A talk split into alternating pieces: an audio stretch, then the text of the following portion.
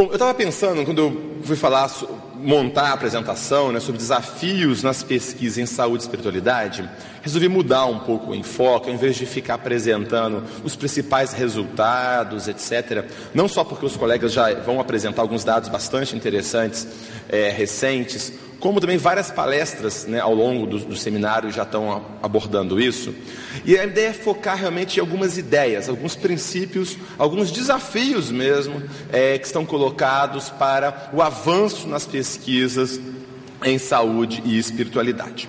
E eu vou separar esses desafios em cinco aspectos. Vai ser bem mais um bate-papo mesmo. A ideia é que a apresentação seja um bate-papo.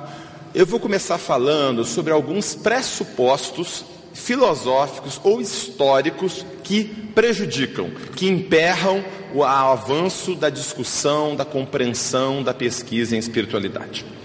Depois vou falar um pouquinho de desafios em relação a temas de investigação, em relação aos métodos, ou seja, é possível investigar, não é possível investigar a questão espiritual, como fazer, etc.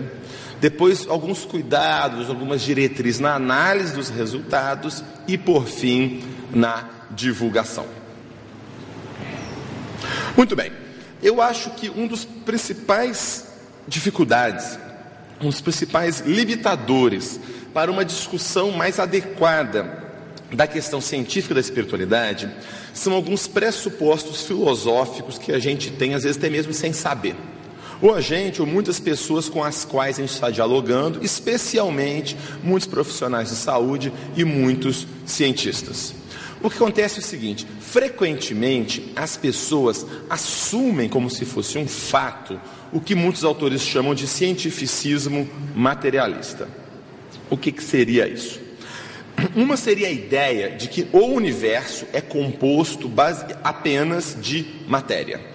Matéria como nós entendemos habitualmente, que toda e qualquer explicação deve necessariamente ser reduzida a aspectos materiais. Que para ser ciência só pode ser assim, e mais, que a ciência demonstrou que só existe matéria no universo e nada além que transcenda a matéria possa existir, e para ser cientista é preciso aceitar estas ideias. Isso é, uma, é um princípio muito disseminado na, é, entre os, no meio acadêmico, no meio científico, e que tudo que transcenda o materialismo seria necessariamente superstição e anticientífico.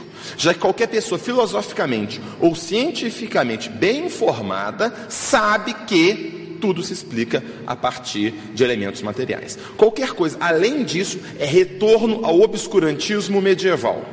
Essa muitas vezes, ou ao pensamento anticientífico, pensamento irracional. Já começa, por exemplo, as pessoas comentando. Por exemplo, está pensando em mediunidade, você acha que tem alguma explicação científica para a, a, a mediunidade?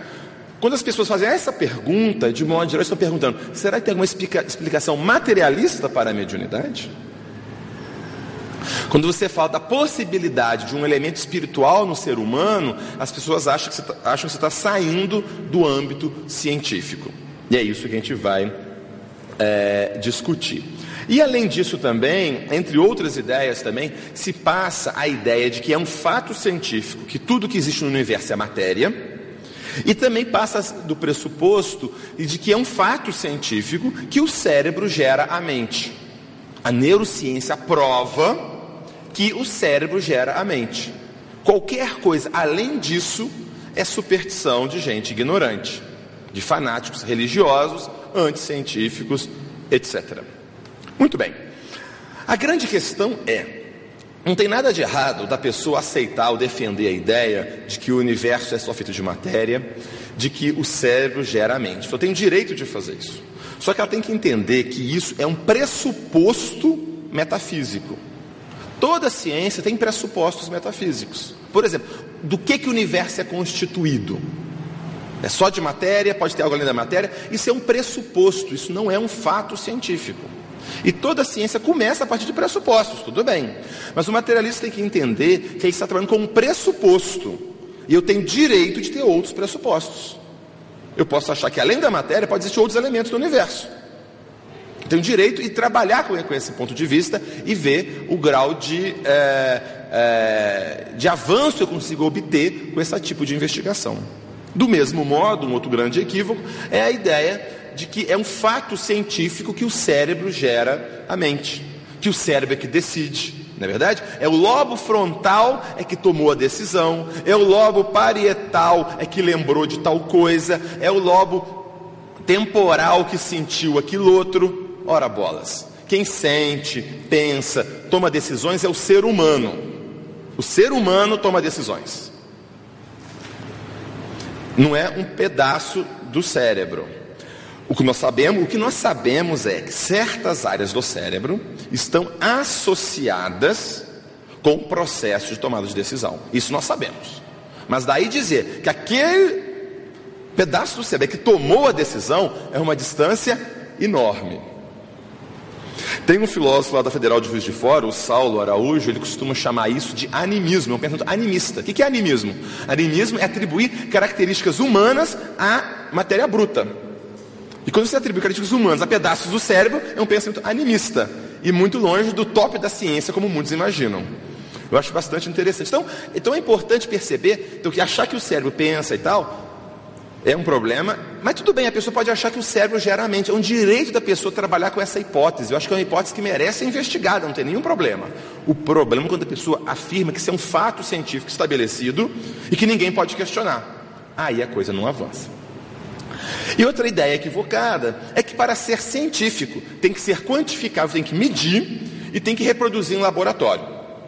Ah, fenômeno espiritual não dá para fazer, então não é científico. Bom, se for usar assim também, então o darwinismo não é científico, porque Darwin não quantificou as coisas e Darwin não reproduziu um laboratório. Se for assim, é, a paleontologia, alguém reproduziu a extinção dos dinossauros em laboratório? Claro que não. É claro que é útil a quantificação, reproduzir em laboratório, quando possível. Quando não é possível, não é possível. Isso não é condição necessária ou suficiente para ser ciência. E eu já comentei então essa questão do cérebro produzindo a mente como um fato inquestionável. Então, esses são alguns dos bloqueios que as pessoas têm que impedem que a gente consiga discutir e levar a sério algum tipo de discussão rigorosa, adequada em relação à espiritualidade. Então, esse, essa parte inicial são pressupostos metafísicos, que o universo é só matéria, que para ser científico tem que ser quantificável, e são pressupostos, isso não é conhecimento científico. São pressupostos que a pessoa tem direito de ter, mas não de impor. Do mesmo modo, a ideia de que o cérebro produz a mente como um fato científico inquestionável, isso também é uma hipótese não confirmada. Mas eles dizem o seguinte: ó, o materialista assim, mais ou menos sério, ele sabe que não está provado isso ainda. Ele vai dizer o seguinte: ó, ainda não está provado como é que o cérebro gera a mente, não. Mas estamos quase lá. Está ali na esquina, sabe? Daqui a pouquinho a gente vai chegar lá. Me dá um tempo que eu provo lá.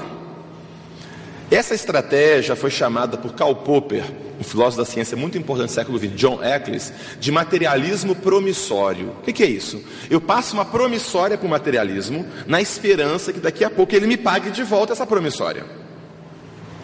Só que, então, primeiro tem que saber que é uma promissória que eu estou passando, quando eu assumo que o cérebro gera a mente.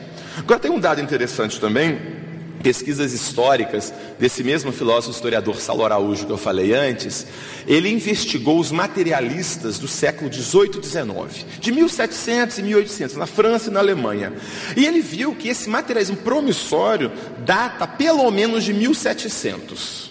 Então a gente tem pelo menos 300 anos que eles estão prometendo que aqui na esquina, me espera mais um pouquinho que eu explico como que o cérebro gera a mente. Então eu preciso ter uma perspectiva histórica nesse sentido. Então, se eu consigo limpar um pouco isso, já me ajuda a avançar a discussão ciência e espiritualidade, porque isso são alguns bloqueios que as pessoas têm para uma discussão séria. O outra discussão são problemas históricos.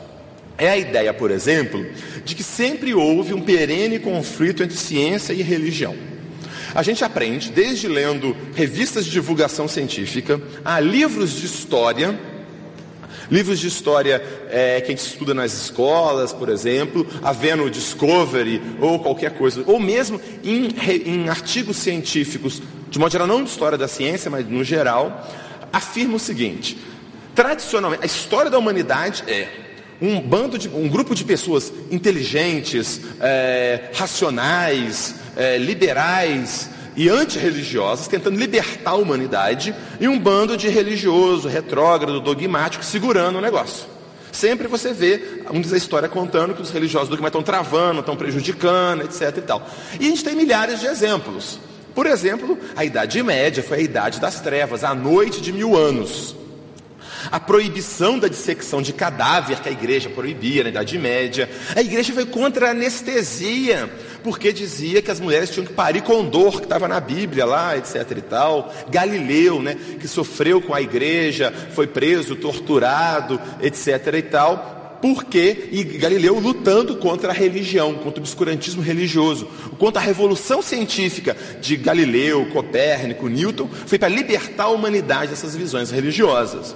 E temos vários mártires na ciência. Jordano Bruno, que foi morto porque defendeu a teoria de Copérnico, de que a Terra é que girava em torno do Sol. Hipátia de Alexandria, até tem um filme recente, mas Alexandria, é, que conta, a Hipátia é uma, é uma pensadora grega que também mostra a tradição de que ela foi assassinada por fanáticos cristãos pela sua avançada visão religiosa, é, científica. Bom, isso tudo na realidade são mitos. Okay? Tudo que eu falei aqui, sem exceção, são mitos, tá certo? A própria Idade Média, como Idade das Trevas, não é levado a sério por nenhum historiador da ciência sério atualmente, ou nenhum medievalista sério. Só para a gente ter uma ideia, as universidades foram criação medieval. Quer dizer, centenas, de, dezenas, mais de 100 universidades foram criadas na Idade Média como um centro de saber, surgiram na Idade Média. Tem uma série de questões que eu não vou entrar aqui no detalhe, mas isso claramente não é. Muitos historiadores atualmente dizem que a maior invenção, a maior criação da Idade Moderna foi a Idade Média. Criou a Idade Média. Não é verdade que a igreja proibiu dissecção de cadáver, que proibiu anestesia. Não é verdade que Galileu, Copérnico, Newton, etc., eram contra a religião. Claro que pode ter tido conflitos com instituições religiosas de momento. E, mais, a maioria, ou melhor, todos, praticamente todos os cientistas da Revolução Científica, século XVI, XVII, eram motivados por questões religiosas, espirituais. Eles se sentiam como sacerdotes da ciência, de Deus, servindo, explorando Deus através da natureza. Isso serve para Newton, serve para Francis Bacon, considerado o pai né, da ciência moderna, etc. Do mesmo modo, Giordano Bruno foi morto pela Inquisição, é verdade, mas por razões teológicas, não tem nada a ver com questões científicas, astronômicas, etc. Bom, o fato é que nós recebemos tanta informação equivocada desses mitos de que a ciência sempre oposta pela religião, que a religião defendia que a Terra era plana, né, Idade Média. Isso foi um mito criado no século XIX. Desde a Grécia Antiga se sabia que a Terra era redonda, nunca ninguém falava isso. Bom, a gente aprende tanto isso que as pessoas têm até uma certa alergia, um reflexo pavloviano negativo, quando fala de religião, de espiritualidade, as pessoas, ai, é coisa ruim, tem, tem séculos, milênios de problema, de conflito. E a coisa não é bem assim na realidade. E essa ideia, como eu já falei, de que a ciência teria se desenvolvido ao negar o pensamento religioso, que cientistas sérios são materialistas e se opõem à religiosidade. Essas ideias todas foram tomaram corpo de modo marcante e se disseminaram pelo mundo há pouco mais de 100 anos apenas. Tá? Final do século XIX é que houve uma grande disseminação destes mitos e dessas ideias que fazia parte de uma estratégia discursiva dos materialistas tomando a academia. Mas vale a pena. Estou passando apenas rapidamente, mas cada um desses tópicos vale a gente refletir bastante. E eles são extremamente úteis, esclarecer isso, para limpar o terreno, para a gente poder discutir a espiritualidade de modo sério. Como eu já falei, são mitos, a história é silenciada. Muitos dos cientistas que investigaram seriamente a questão da espiritualidade são ignorados ou se ignora a parte religiosa ou espiritual que essa pessoa faz. Fez. Por exemplo, William James. William James é considerado o pai da psicologia americana, fundou a psicologia na Universidade de Harvard, é um dos pais da filosofia pragmatista, muito conhecido no mundo inteiro. Mas quase ninguém sabe que ele estudou mediunidade por mais de 20 anos. Nem os especialistas em James muitas vezes sabem disso. E assim a gente vai pegando muitos e muitos exemplos nesse sentido. Muito bem. Ok. Considerando então esses desafios de esclarecer e vencer esses obstáculos filosóficos e históricos, a questão de temas de investigação. Hoje em dia já existe uma maior abertura para estudar aspectos epidemiológicos ou psicossocioculturais da religiosidade. Então, por exemplo, até 30 anos atrás, até os anos 80, vamos dizer assim, não era bem visto fazer pesquisa sobre religião e saúde falar impacto da oração, da frequência religiosa pedido tempo na sua igreja e depressão. Isso não era bem visto. Poderia até afetar a sua carreira de pesquisador. Isso não era bem visto. Hoje em dia isso já passou de um modo geral. Hoje em dia, graças a vários pioneiros, né, vários é, grandes cientistas, isso já é um assunto bem aceito. Se pode discutir de um modo geral isso no ambiente acadêmico. Mas esse tipo de pesquisa mais epidemiológica, ou seja, o aspecto sociocultural, a crença do indivíduo, como é que a crença afeta como ele lida com a doença, a frequência que a pessoa vai a um grupo religioso, o contato social, o quanto que isso impacta o seu estado de saúde. Esse tipo de situação é mais bem aceito. Isso já se sabe bem. Inclusive, hoje em dia, já o grande desafio atualmente não é mais ver se religiosidade impacta na saúde. O desafio atualmente é quais são os mecanismos por que mecanismo a religiosidade impacta na saúde? Então, uma grande meta hoje em dia é estudar os mecanismos e as implicações clínicas. São as duas grandes lacunas, eu diria, é, nessa área geral de epidemiologia da religião e saúde. Qual o mecanismo que a religião impacta na saúde e que, que implicação tem na prática? Eu sou clínico, o que eu faço ali na frente? A gente tem muito pouco estudo sobre isso. Muito bem. Agora, há muito maior resistência a outras áreas de investigação da espiritualidade, especificamente os fenômenos que não cabem no paradigma materialista. Porque a associação de religião e saúde, você pode explicar apenas para materialista. É maior suporte social, a pessoa tem maior atividade física, tem um esquema de crenças, etc. Tudo isso pode se encaixa bem no paradigma materialista. Mas Algumas outras situações que não se encaixam têm bem mais resistência e está se começando a avançar nesse tipo de estudo também. Como, por exemplo, a discussão da realidade ontológica de uma dimensão espiritual. Então, quando uma pessoa está no estado de transe. E, e, refere que atingiu uma outra dimensão, no estado meditativo, num transe mediúnico, numa experiência de quase morte, por exemplo, você tentar investigar se aquilo pode ser algo além de uma crença, de uma atividade cerebral, e ela pode estar realmente acessando uma dimensão outra, isso gera mais resistência. Ou, por exemplo, as terapias espirituais, quando eu estou implicando que existiria alguma coisa extra material convencional desde imposição de mãos, é, prece intercessória, desobsessão, etc.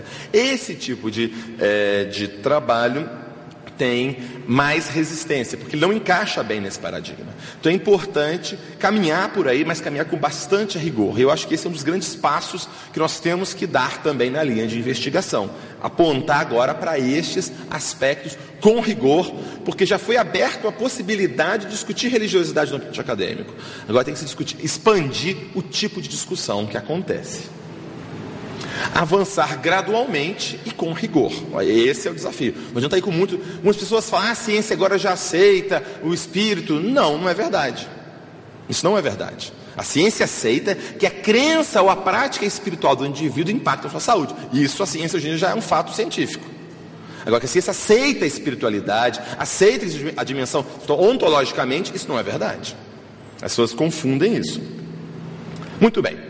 E em relação a métodos, né? outro desafio, vocês estão vendo que é só um panorama, são só lançando questões para a gente poder pensar. Em relação a métodos, bom, nós sabemos que os métodos tradicionais de pesquisa não se adequam muito bem ao nosso objeto de estudo. O que é natural, cada objeto de estudo precisa de um método adequado específico. Portanto, é preciso rigor e criatividade para desenvolver novos métodos.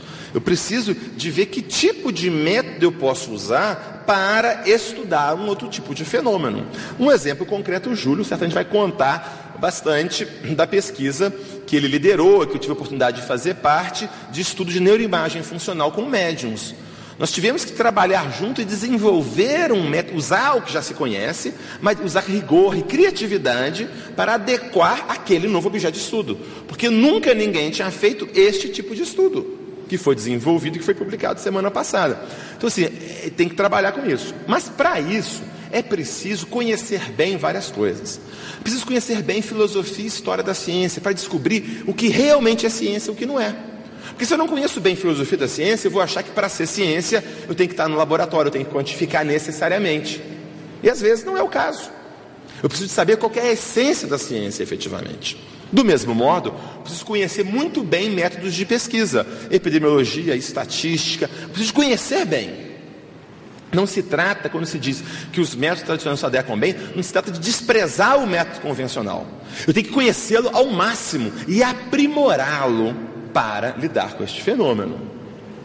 Então eu tenho que desenvolver ou adequar os métodos para o objeto em estudo.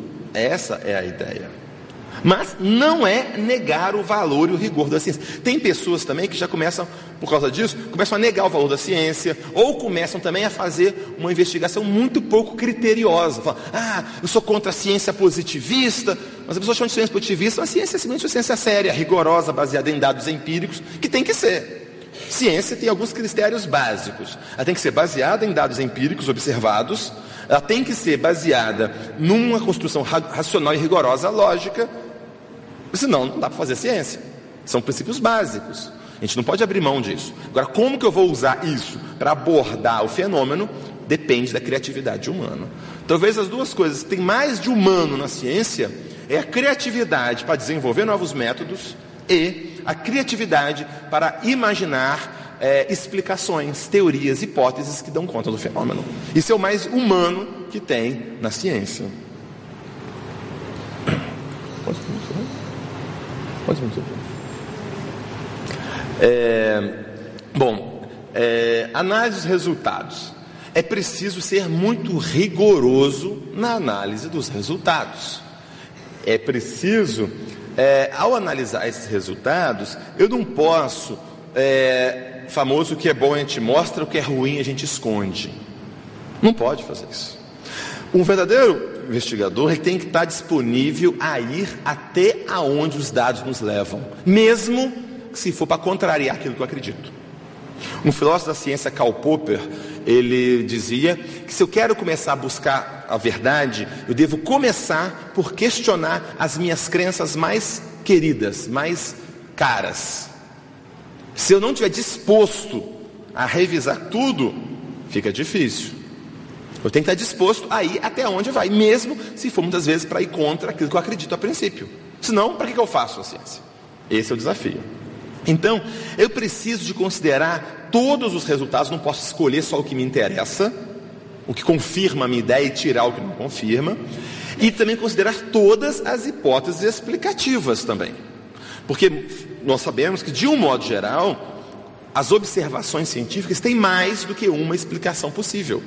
É uma ingenuidade filosófica, epistemológica, achar que existe, como se acreditava antigamente, o experimento crucial, a prova definitiva. Não existe em ciência, nem na física, nem na química, em nenhum lugar, a prova definitiva de qualquer coisa.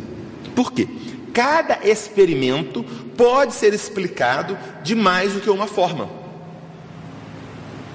E eu preciso de levantar todas as hipóteses que me vêm à mente, que se foram levantadas, para explicar um dado fenômeno. É claro que eu posso tomar uma posição, achar que essa explicação é mais razoável do que essa.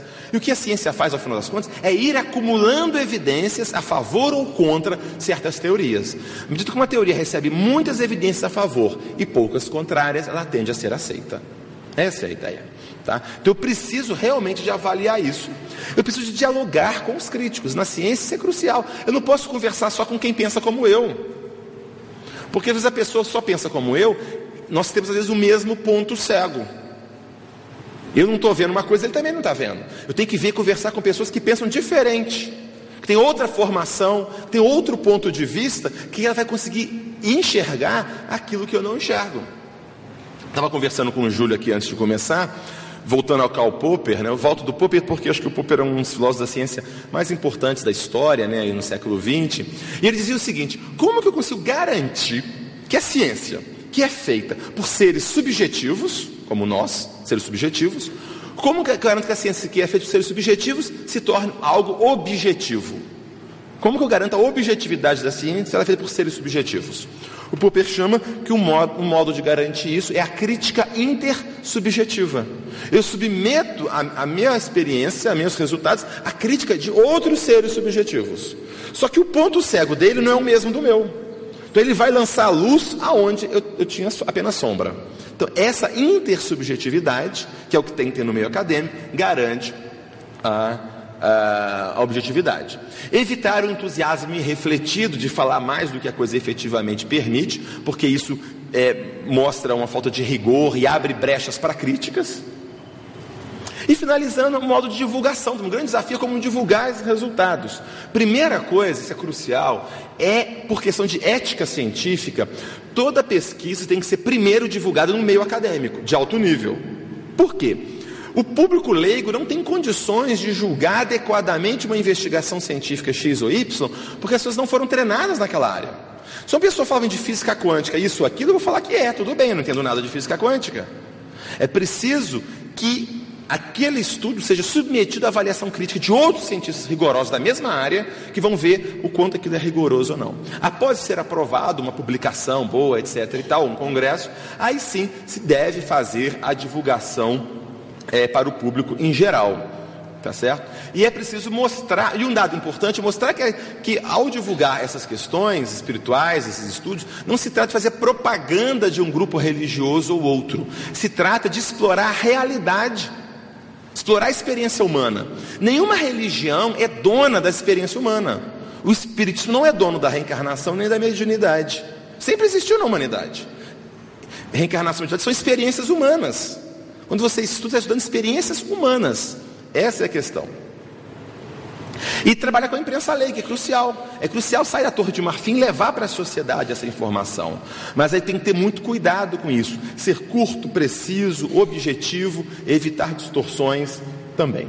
Para finalizar então nossas conclusões, nós temos então que trabalhar aquelas barreiras filosóficas e mitos históricos. A gente deve procurar conhecer melhor aquelas barreiras, cientificismo materialista, aqueles mitos históricos, e ver os problemas, e expor esses mitos, expor esses equívocos publicamente, para as pessoas começarem a pensar.